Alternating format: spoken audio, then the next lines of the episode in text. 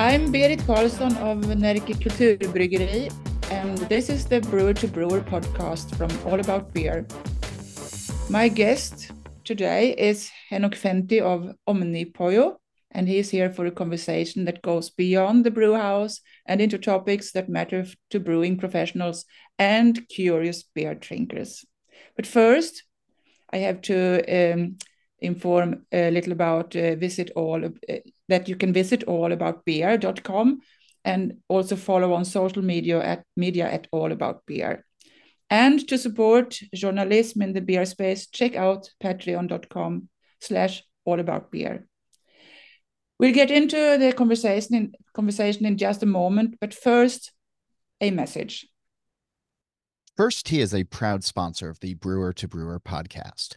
With winter chill settling in, now is the time to take advantage of the toasted rice and fresh green character of Genmaicha tea in saisons, lagers, and cream ales. Looking for other new ideas? Email info@firsttea.com. That's FIRSDTEA to find the right teas and botanicals for your next project. And attention brewers, registration is now open for the 2024 Best of Craft Beer Awards. Now in its 10th year, this is a BJCP sanctioned event judged by fellow brewers, professional judges, and industry leaders. Judged in Oregon, it's the third largest professional brewing competition in North America, and it's your chance to have your hard work evaluated and rewarded. In addition to traditional styles, new this year is the smoothie sour style category and the collaboration competition. Register your beers through January 31st, 2024 by visiting bestofcraftbeerawards.com/register. Don't delay, learn more, and get your beers signed up by visiting bestofcraftbeerawards.com/register. Okay, let's get into this. I will present my guest a little, Henok Fentie. In 2010, he co-founded the Swedish brewery Omnipollo, and together with a graphic designer named Karl Grandin, he shared the vision of changing the perception of beer forever. Henok has since created and released over 600 beers in 60 markets worldwide and continues to rank amongst the top beer producers in the world. Early on, Henok started experimenting with unconventional brewing methods, ingredients, and serving techniques, such as putting frozen foam on top of ice cream beer. Often drawing inspiration from the culinary world and the world in general, Henok's work has spawned a plethora of smoothie and pastry beers on the one hand, but also beers such as the much debated Yellow Belly Stout, a comment on institutionalized racism. Henok believes that beer is pop culture and that it has every right to sit alongside other cultural expressions such as music and art. As of today, Henok runs a production facility in an old deconsecrated church in Stockholm, in Sundbyberg, and Omnipollo bars in Sweden, Germany, and Japan. So, welcome, Henok, to this conversation. We have known each other since a range of years already, and just recently we made a co-brew together. Can you please tell a little about the first time that we met? Do you remember that? I remember it vividly, Berith, and thank you again for inviting me to be a part of this show. It's a huge honor, and as a massive fan of you and HG and Närke Kulturbryggeri for essentially as long as I can remember being a baby beer geek back in 2006. Sitting in this show with you is a bit surreal to me. But I remember vividly coming out to Örebro, to a suburb of Örebro, into a space where you guys are still housed today, to hand label Närke Stormaktsporter. I think it might have even been Kaggen, the barrel aged version of that beer. And in 2006, that beer was the number one rated beer on ratebeer.com in the world, if I'm not remembering it wrong. And it was a pretty surreal experience. People would fly into Stockholm to buy one or two bottles at Accurat, which is a bar in Stockholm that used to rank and probably still does as one of the best beer bars in the world. And all of a sudden, there we were sitting in the room, hand labeling those small 25 cl bottles of that precious liquid. It was an amazing experience. Mm. I remember that you told me about that you were studying, I think you were studying economics in London, and then you got in contact with the founder of Swedish pubs called Bishop's Arms. And then you got into Bishop's Arms. You worked for Bishop's Arms for many years, didn't you?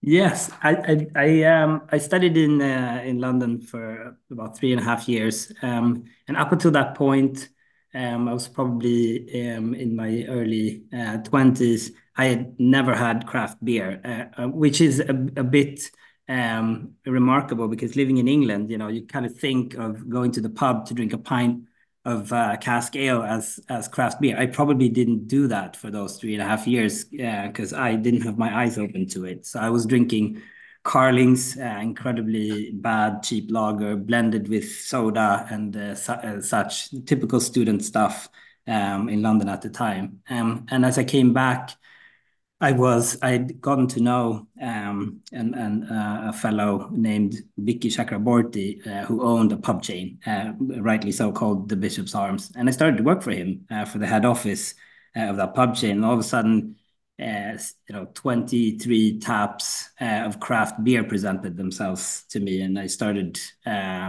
essentially deep diving into everything from Swedish craft beer at the time to American beers, coming over, in various shapes and forms, IPAs that were kind of 2 or 3 months, or maybe even 5 or 6 months old at the time. But it completely opened my senses to what this thing could be, and I worked there for about 6 years. So yeah, that's right. I met craft beer in that very same moment I met Närke, which is pretty amazing introduction to craft beer, I think. And you visited us in the brewery together with the pub managers from the different Bishop's Arms pubs in the whole Sweden, and then you labeled the bottles yourself with the bottles that you bought for the pubs, didn't you? It was like yes, that.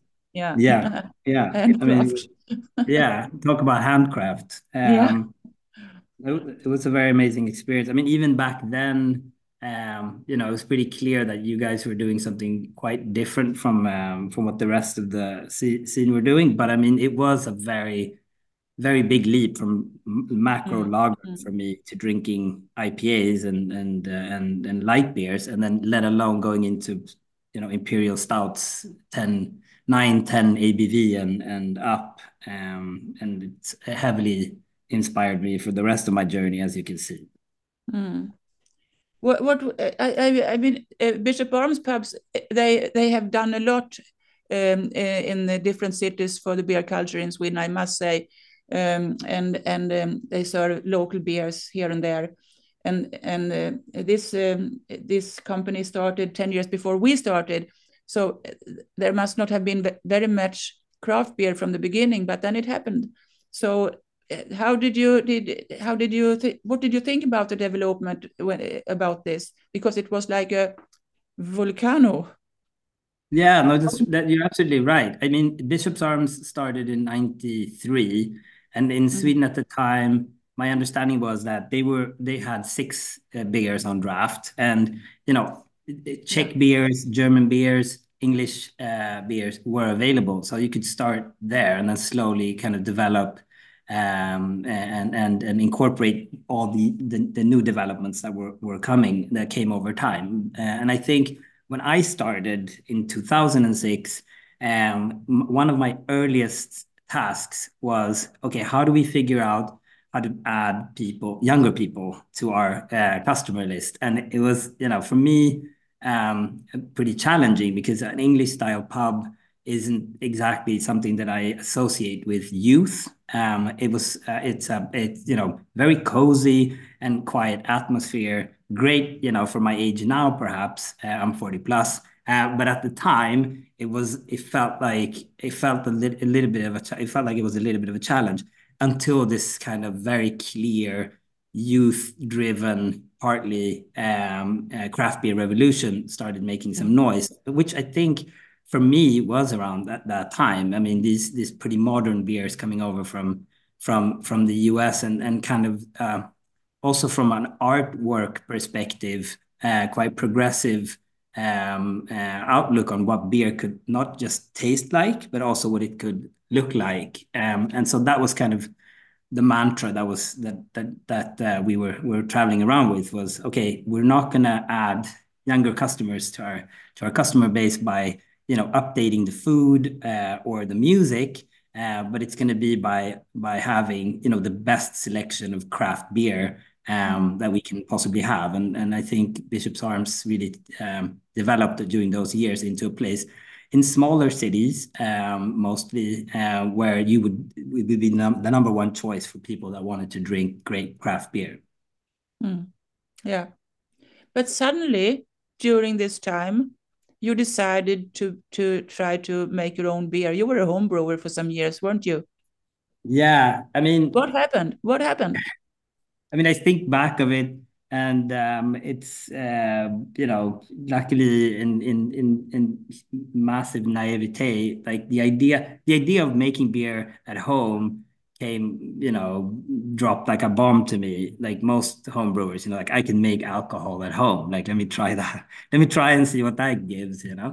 Well, at the same time, you know, being surrounded by all this amazing beer, I think my first attempts at homebrewing were quite disappointing. You know, like I knew what could be made, and the results were more or less, you know, undrinkable until I brewed a dark beer. And so that kind of like got me into the idea of, okay, how can I keep brewing this for friends and family at different, you know, gatherings and make it, you know, more and more exciting, given also what I've seen, you know, what you guys were doing and a couple of other producers. I remember De Molen in the Netherlands, and Menno at the helm being a huge inspiration early on as well, in terms of brewing dark, big, bold beers. But it wasn't until a couple of years later, until more or less kind of towards the end part of my journey with the Bishop's Arms, that I've started thinking about what would happen if, you know, if we were to brew something commercially somewhere and try to release it, and that was a completely different driver and motivation for me. Simply put, I kind of felt like I was forcing my friends to go to beer bars because I wanted to drink great beer, but they just wanted to go somewhere else, you know, in terms of atmosphere. And this idea of trying to brew something that could be a gateway drug into craft beer, like something very drinkable, but that still had, you know, the allure of American tropical hops, came as I had a sabbatical year in Belgium towards the end of my journey at the Bishop's Arms. And so the first beer, Lavon, which is a champagne yeast blonde ale, dry hopped lightly with Amarillo and Simcoe, kind of came into the picture. So it was a very different, it was kind of home brewer brewing dark beer. And then first commercial beer that comes out is a blonde ale, you know, the like Belgian equivalent of a macro beer, essentially, but with a little bit of American hops in it. Because when this happened, you didn't start a brewery. You brew your beer in other breweries, huh? And I remember that we and some other brewers, we made jokes about this, and we thought it was a little lazy not to have your own brewery, and we never yelled at each other, Henok, but I know we made jokes about this, and you just laughed and said, well, this is my style, and we'll see, and I like the beer. And do you remember our meetings at that time? I definitely remember them, and you know, to be fair, I harbored, and I still do, immense respect for brewers who have their own brick and mortar brewery, and 10. I have respect for your way too, Yeah, no, but 10, 15 years later, here I am, and honestly, like I more now than ever before, I see the struggles and the everyday life that goes into having your own production facility. But for me to be completely transparent from the very onset, I figured this would be a hobby project. And so for me, which I think kind of made it less dramatic in the sense that I just wanted to get beer out that transmitted a message around kind of where we wanted to craft beer to go going forward. Like I wanted to be a part of the movement and the discourse going forward. And the fastest and most fair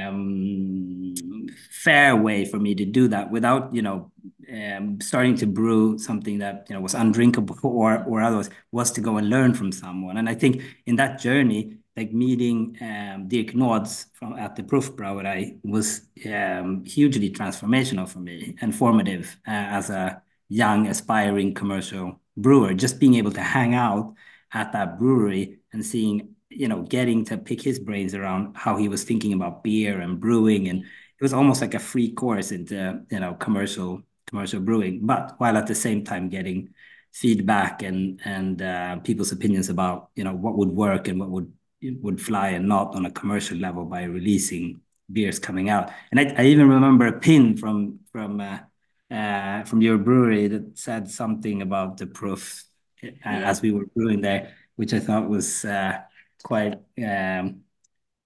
succinct. What was the message on that pin again? Yeah, perhaps I can say it, and if it's not correct for the pod, they can cut it out, because we wrote like this: if you don't have the nuts, the Proof got the guts. That's it. And I didn't have the nuts. That was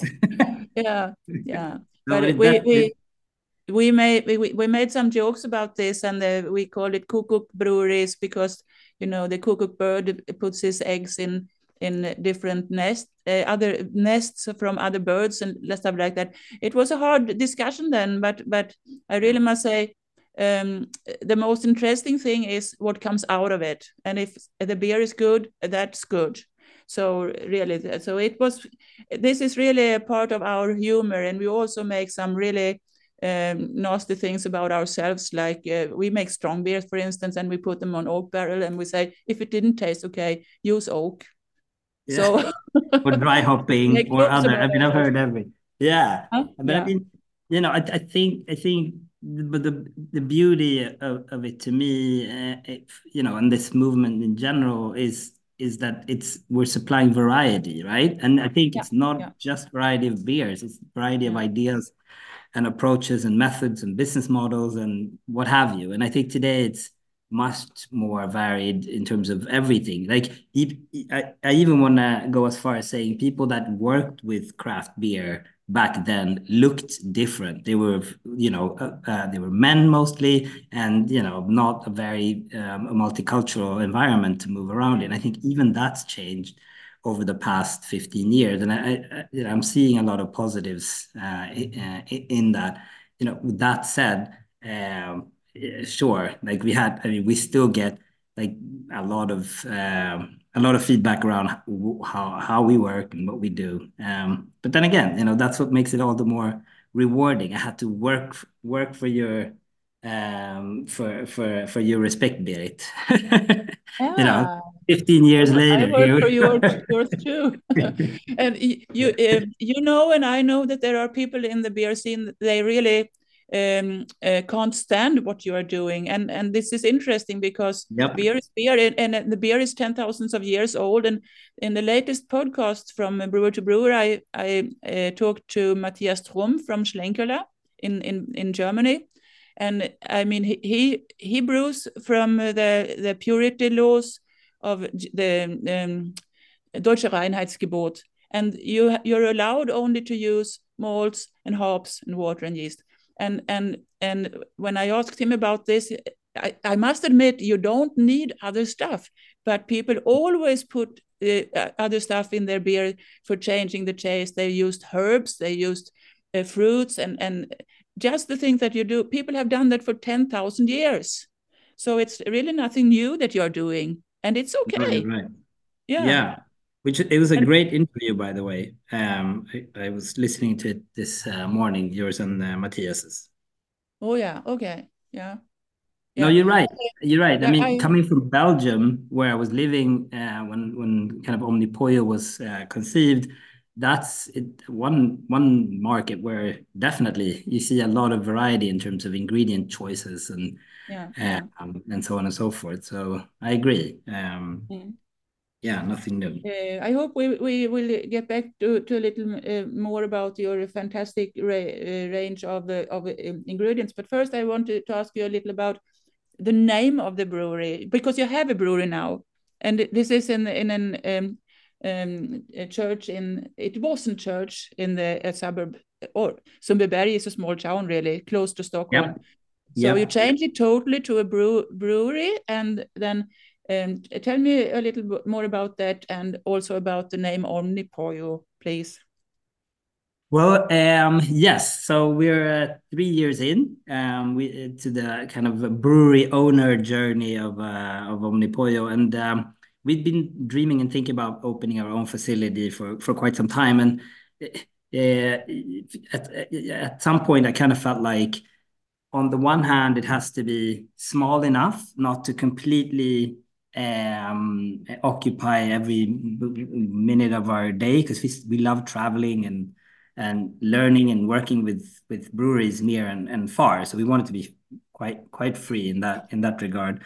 But on the other hand, as the volumes grew, we also realized if we're going to be able to do anything meaningful, it needs to be at a certain size for it to make sense, both in terms of investment, but also a small brewery and a big brewery kind of requires the same amount of time. As you know, Berith, it's labor intense, even if it's a small batch. So I wouldn't say it's a mid-sized brewery. It's a pretty small brewery, but it's still quite a lot of volume for us that we can brew here. And so it's become a very exciting part of our portfolio. I would say about 80% of what we produce is produced here at the church right now, which is which I'm enjoying. This church is called Omnipollos Kyrka, which in church, Kyrka means church in Swedish. And the name Omnipollo, I get that question every tasting I do. It's always a long, cumbersome answer to that question. But simply put, it's a combination of two words, one which is omnipotence, and the other one which is pollo, which is the Spanish word for chicken. And the reason for that is when the kind of idea of the brewing operation came to be, there was an idea that it could take us places, like a bird that could fly. Weirdly enough, pollo might not be the bird that you would think of as a bird that would fly pretty far and near, but it's a trip to Spain, to Grenada, and the idea of having a bird as part of the name kind of rendered the name Omnipollo. So that's kind of where it comes from. We have a tap room too, so if anyone wants to come by at some point, we're ready to receive you. Yeah.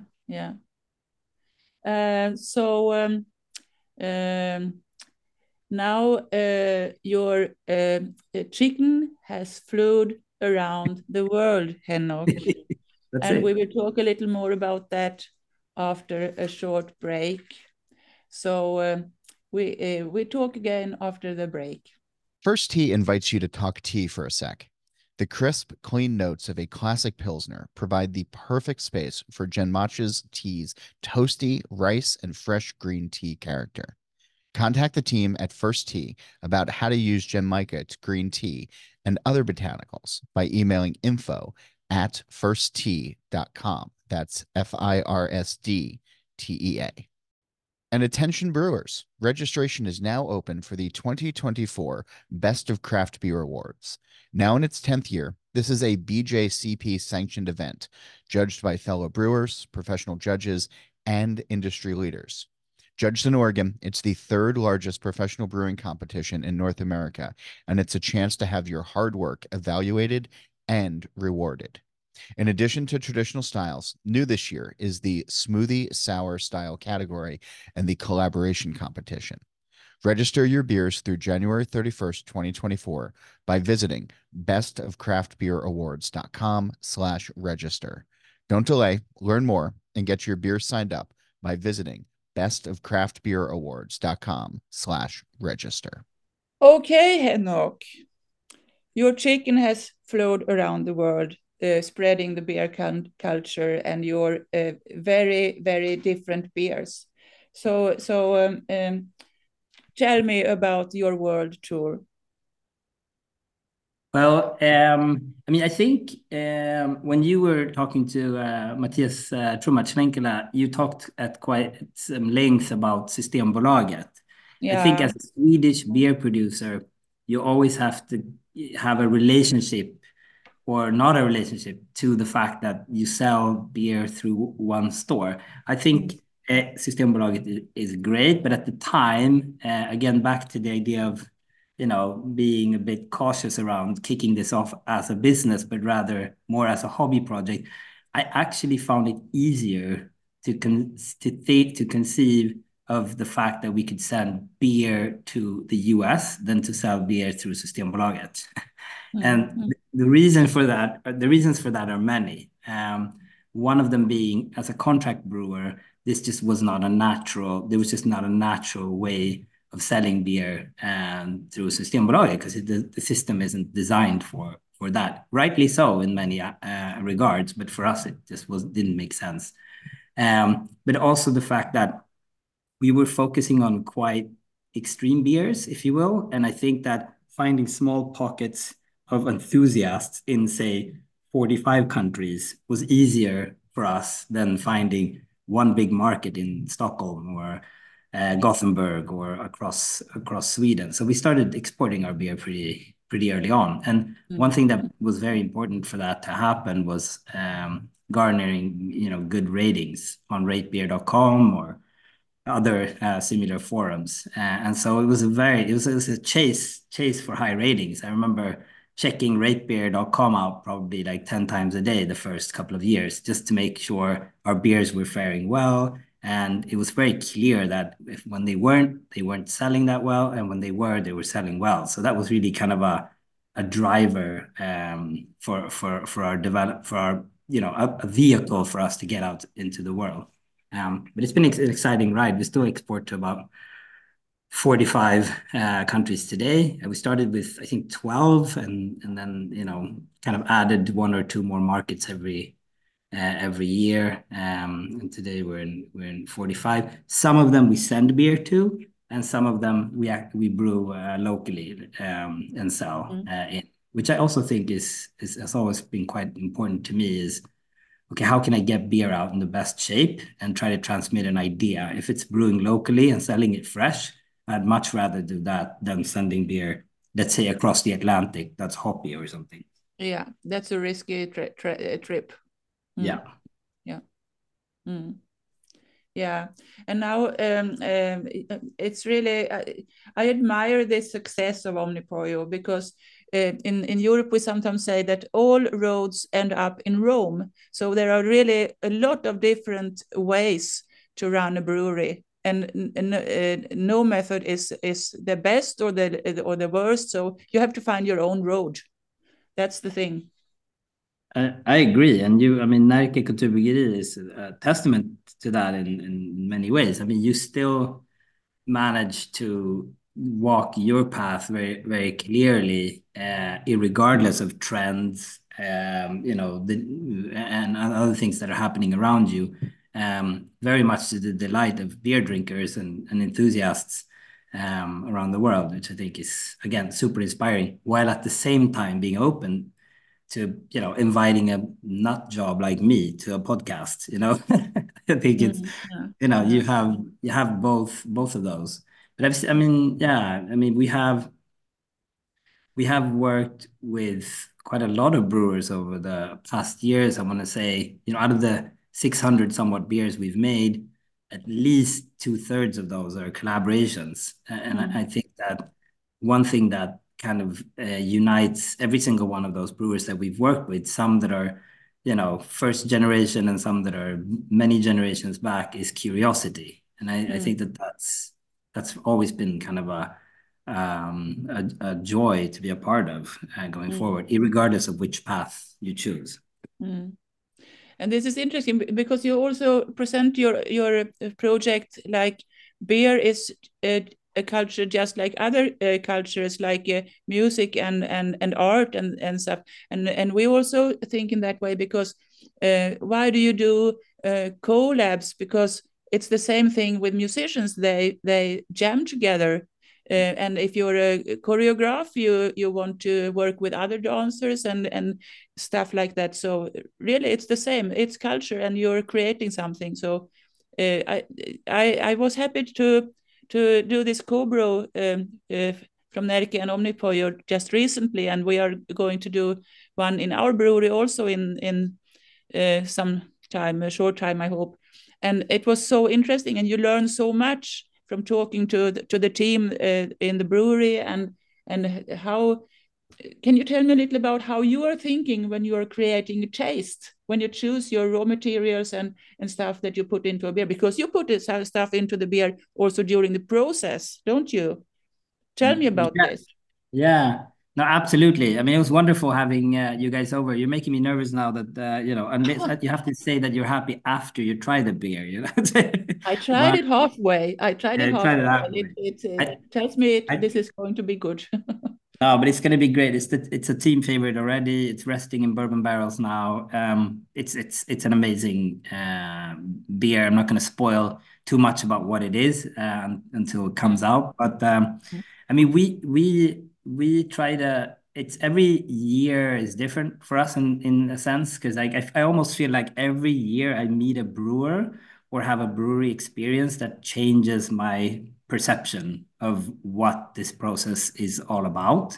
What if I try to kind of see one common thought that's been, you know, with us from the very start, is that I usually find that if I can explain what the beer is pretty easily and it's intuitive, it's less risky. And so I try to kind of like have a, you know, quick conversation with my kids or something around what the beer is. If they understand what it is, like, hey, it's a pancake beer, you know, then it's I don't see a huge risk in adding maple syrup and vanilla to a stout, you know, like it's usually an easy. If I have to start explaining what it is to a great length, it usually becomes a beer that I tend to enjoy slightly less. And so it's become, you know, quite like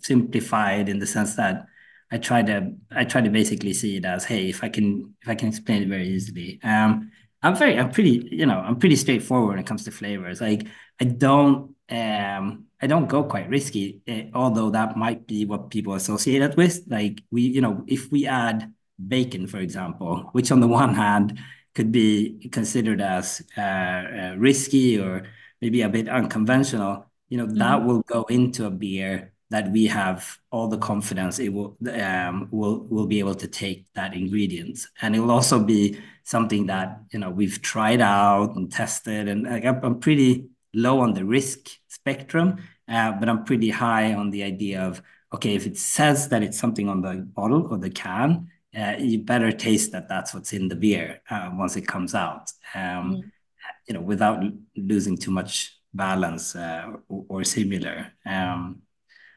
but yeah. So basically, an intuitive, childish approach is kind of. Do you think there's any limit about for what you can put in a beer?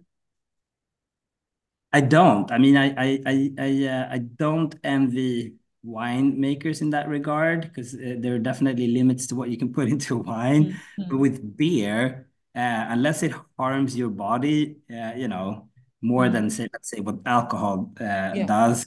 I don't see that there's a limit, actually. I think you can work with savory. I think you can work with sweet. You know, that there's no limit, honestly. I even work with fat. I know that that's something that a lot of brewers swear. Sorry, I didn't hear. You work with fat, like fatty flavors. Yeah, okay. Yeah. So we've used butter, cream, a bunch of other things. And I think that that's, it's a question of like trying to figure out how to use the ingredients, not if or and why rather. I think it was a pretty interesting exercise to build a brewery with a German equipment provider. So we worked with Braukon in the end, but we had tenders out with a bunch of different equipment providers. They are the best in the world at building breweries, as far as I'm concerned. But the challenge was, to a large extent, to have these conversations with German equipment providers around what we wanted to do. The specifications were more or less, we're home brewers, but we want to brew 80 hectoliters of imperial stout with this and that adjunct and this and that Play-Doh. And it was a quite tall order in terms of what the system was supposed to do. And the question that often came up, not from Braukon, but just generally when we were discussing this, was why would you want to do that rather than how can we do it? How can we make it work?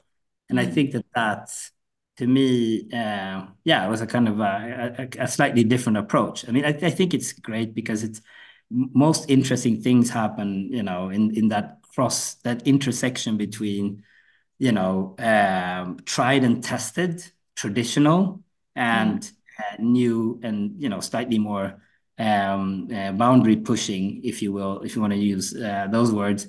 Ideas. And I think most of our collaborations, for example, that have been my favorite beers have been when we've brewed with a brewery that has a very strict idea about what they do. And we try to exercise, ideas about what we do. And that meeting, which I also honestly think applies to the beer that we're brewing together. I mean, most of those beers I tend to enjoy it slightly more than when it's two very similar breweries working together. But this ingredient, to put fat in the beer, it could be a very beer without foam. So I just created a new button. Would you like to hear it? Yes. I'm not only in it for the foam. That's it. Perfect, huh? That's exactly it. You can use it too, Henok. No, but I mean, it's like, to be fair, that's usually, I mean, it's a question of taste too. It's like, it depends on what style it is to me as well. Like we brew a lot of lager beer. Yeah. Now we have our own brewery and, it's like, it's a very different approach to me that goes into that than when we're brewing something dark or something hoppy, for example. I remember brewing a beer in the US in Maryland at a brewery called Dog. This is in 2014, and we thought we were brewing a West Coast double IPA, and it came out looking like pea soup, super hazy. And at the time, we had pre-printed our bottles, 75 CL bombers, which is like the way to sell beer in the US at the time. So we'd spend all our money essentially on these pre-printed bottles, and the beer came out completely hazy.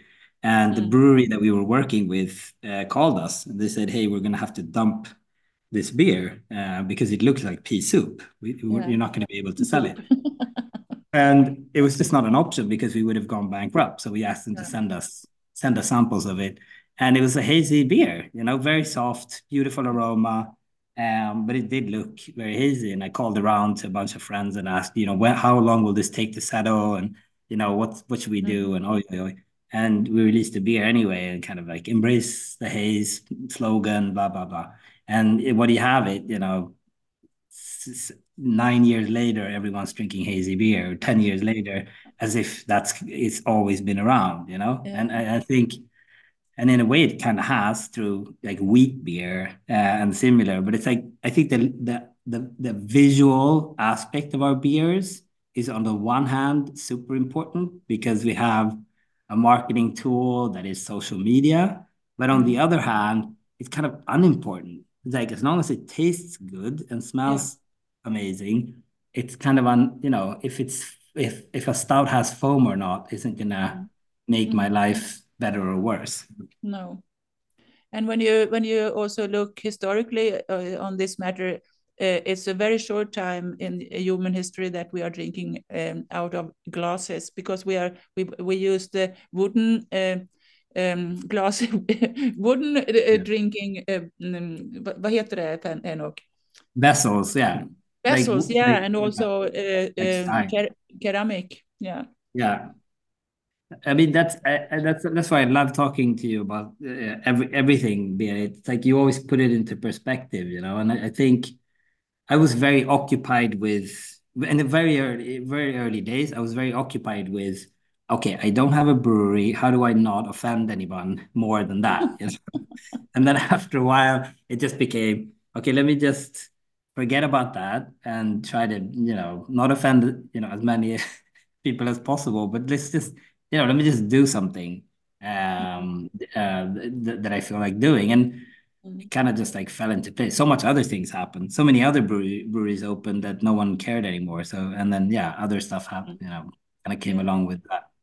But I agree. It's, but I do, I must say though, as I've grown older, I think, you know, I've ABV, like alcohol content has gone down in our beers slightly. Yeah. And we're more focused on executing within styles, you know, when that's the exercise at hand, like lager beers and hoppy beers specifically is a very big focus for us here at the church. And we really want to nail them, you know, rather than push and innovate within the category when it comes to those beers, like the kind of more easy drinking beers that are designed to be that way. Yeah, I think one of the most impressive things about Omnipollo beers is that you make super good pastry stouts and super good pilsner beers, and that's a great range of taste, really. Thank you, Berith. Yeah. You said you were going into this project, or you presented that like that anyway. So for changing what people think about beer, and it should be changed forever. And you also, I mean, today we have some movements in Sweden. We have a group of women, feministas. They are making beers. They are women brewing and for women, and we have. We have a discussion about equality and not harassments in pubs and in the working life and stuff like that. And you also are talking about, you want to comment on institutionalized racism. Can you tell me a little about that, Henok? I think, you know, for me and Karl, so Omnipollo has always been a dialogue between first, me and Karl, my co-founder and partner, and today between everyone who works at Omnipollo as we've grown bigger as an organization. But I think that for me, running a company was always going to be about, you know, trying to bring who we are into the project. And I think that a lot of, you know, the conventional wisdom kind of says that, you know, don't mix business and politics. And I think that has been super hard for me because I just don't see it as separate things. Politics is everywhere. And so for me and for Karl, pretty early on, as we were having, especially when we were traveling, as we were having conversations about, you know, beer and the world, it kind of became pretty natural for us to incorporate what we were talking about in the world at the time into our different beer projects. And it could be anything from the beer in itself to the artwork that was going on to the cans, to the communication around the beer and the can or the bottle. And I think Yellow Belly is probably the most obvious example of a situation where we were frustrated because of a EU election that had just occurred, like taken place in Sweden, where a right-wing party kind of came out much higher than they were polled and estimated to come out at, because people were walking out of the poll saying one thing and then in reality they'd voted for another party. And at the same time, we'd been paired together with a brewery in England, amazing friends of ours called Buxton Brewery, for a project called the Rainbow Project. And in that project, you'd been assigned a color of the rainbow. And with that color, you were supposed to create a beer.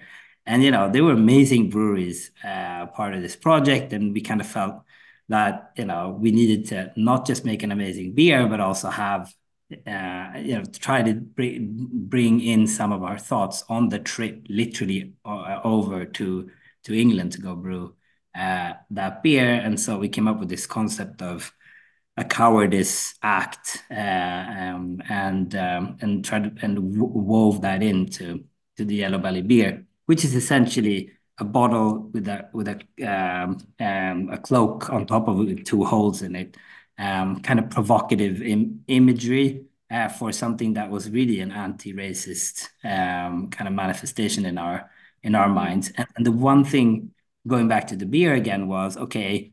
The craft beer is, and on the one hand, natural ingredients and crafty process. And here we were as a contract brewery using unnatural aromas in a craft beer. So it was like, on the one hand, let's brew a craft beer according to all the rules surrounding that, like be super rigorous around it. But let's also try to use technology to accentuate flavor. So we made a peanut butter biscuit stout with no peanuts, butter or nuts. And you know, that was kind of a way of saying, hey, this is something that says it's one thing, but it's not. It's not a peanut butter biscuit stout. It's just an imperial stout, a delicious imperial stout, but with peanut butter aroma. Back to the nuts. We keep going back to that, Berith. But it's, you know, and I think it just, with Karl's amazing imagery, kind of came together as being more. And that brings us back to the idea of it being pop culture. Like, this is not a question of someone going to work 9 to 5 to make, you know, malt beverage and go home again. It's our life. And I think that beer, amongst other beers that we've released over the years, hopefully tells the story of people behind the beer, and you know, this being our entire platform. It's like making music and saying it's not, you know, don't mix music and politics. I mean, it's even you wouldn't hear that, you know. I have another button which we used for many years, which says beer is always politics. You have a button for everything. We should definitely make. We have to make a collaborative button. Yeah. For collaborative beer. Seriously. Yeah. Because it's really, because there are so many laws telling about what can you write on a label. For instance, we had a beer called Rainbow Warrior, and it was meant to be our manifestation for equality, for human rights and stuff like that. And we were not allowed to put that on the label because there can't be politics on the label. So we made a beer which was called Internation Ale. Oh, yeah. And the text under the name was "Beer is always politics," and that was approved. Can you understand this, Henok? This is, I mean, it's. I mean, I think, I mean, there's definitely a pushback on the idea of bringing yourself into the business if it doesn't rub everyone the right way, and that kind of like. It's a bit hurtful because there's so many. I mean, there are 400 plus breweries just in Sweden. You know, how many are there in the world? I think 5 years ago there were like 36,000 or something on rate beer. Today it's probably twice that. Like, you're not going to bring yourself into. Then what? You know, what are we doing? You know, it's like it's a little, kind of falls short. Yeah. But I agree. I mean, you guys have always. It doesn't. It's not. You know, it doesn't come. It comes very natural for you guys to bring yourselves into it. I mean, you can feel you and you know, Huagia in the beer, in every beer that's come out of Närke, which is amazing. Yeah. So I just recently talked you into our small scale independent brewers association in Sweden. Yep. So now you're a member. Omnipollo is a member. Thank you, Henok. And the more we get, the stronger we will be. So what are you thinking about the Independent Brewers Association in Sweden? What are you waiting for? Yeah, I mean, I've always felt like an outsider everywhere in my entire life. And I think as a contract brewer, I definitely felt like I was an outsider in terms of the Swedish brewing scene. And I think having our own facility and, you know, the kindness of yourself being invited, it felt very natural, and we're all very excited about it. I mean, I think the entire team at Omnipollo feels like, okay, this is another step, you know, to coming home. As we've been, as you say, the chicken has flown all over the place, and it kind of feels like, you know, we are staying put more in Sweden. I think, you know, being part of the community, helping the community achieve its goals is just been a natural kind of next step. But also, you know, again, back to the idea of feeling like an outsider, I think this definitely kind of takes some of that feeling away from it. And yeah, we'll see. I mean, we've just joined.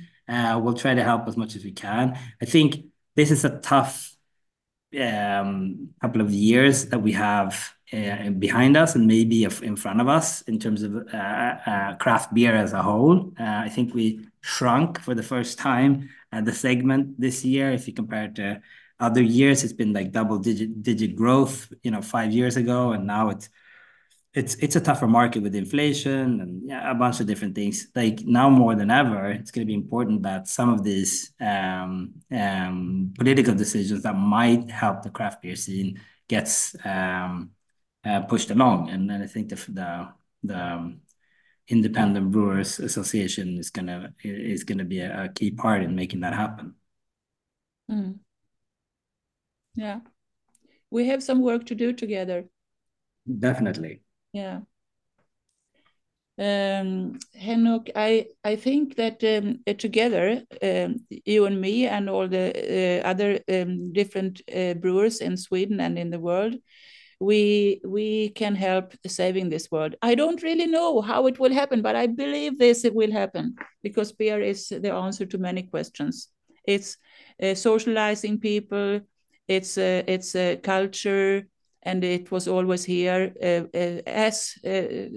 After that, we left our nomad life and started to grow grains. So it changed the society. So I hope it also will help rescuing it. I totally agree. I mean, you're such a, you know, optimistic person, Berith, and it's very, very inspiring. And, you know, from a consumer perspective, I just wonder, like, you know, will people just be able to go back now that the door is opened? You know, beer can taste different. Mm. It can be many things. I just don't see a world in which we all of a sudden wouldn't have choice. You know, like that's I have a hard time seeing that happen. It's gonna get tough for sure, but I think people will vote with their wallets, and I think that they will choose variety, you know, over the opposite over time. Mm. Henok, we are soon reaching the end of this show. Is there anything that you want to complete our talk with? Perhaps something that I didn't think of, or you didn't think of until now? I mean, it's such a pleasure to talk to you always, Berith, and I'm deeply humbled and happy to be invited to come and have a chat with you. And honestly, I look forward to coming over and brewing at your brewery. That's going to be very interesting.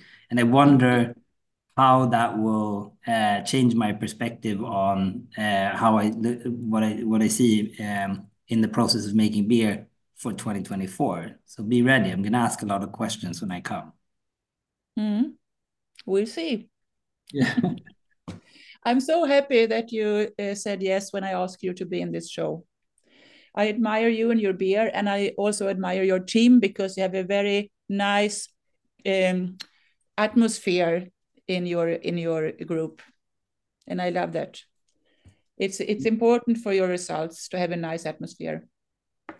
Definitely. We've been blessed to attract some of the nicest and most skilled people in the world to come work with us to build this project, and I couldn't be happier. And I'm happy you share that view after having been with us not just one day but several times. You've been to the church a bunch of times, delivering beers if nothing else. Yeah, and drinking your beers at your pub in the central of Stockholm, Omnipollos hat. So yes. It's a nice and very nice pizzas also there.